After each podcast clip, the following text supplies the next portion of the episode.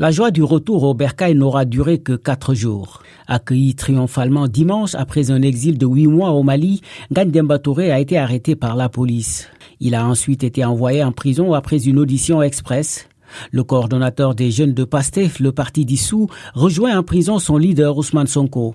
Son dauphin Bassirou Diomaye candidat à la présidentielle, a été mardi au centre d'une conférence de presse de la ministre sénégalaise de la Justice. Interrogé sur une éventuelle libération de l'opposant et sa participation au dialogue national, Maître Aïssata Sall s'en remet aux décisions de la justice. Est-ce que Bassirou Diomaye Faye ira au dialogue?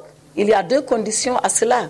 Qu'il soit libre et qu'il accepte ce n'est pas parce qu'on est en prison que tout de suite on doit dire oui, oui, oui, je vais être libéré. Les procureurs apprécient au cas par cas.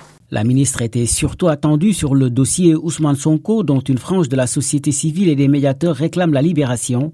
Maître Aïssata Talsal a esquivé le sujet.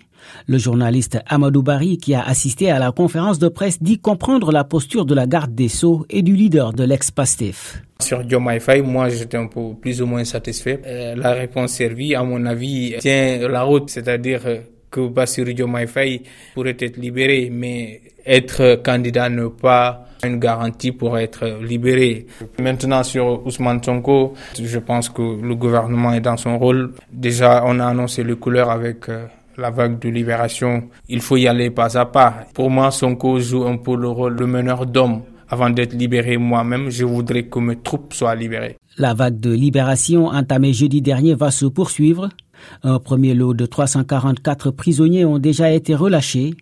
Un autre lot de plus de 250 devrait suivre, a annoncé la ministre de la Justice. Et les partisans d'Ousmane Sonko espèrent voir leur leader dans ce dernier groupe. Wahani Johnson Sambou Dakar pour VOA Afrique.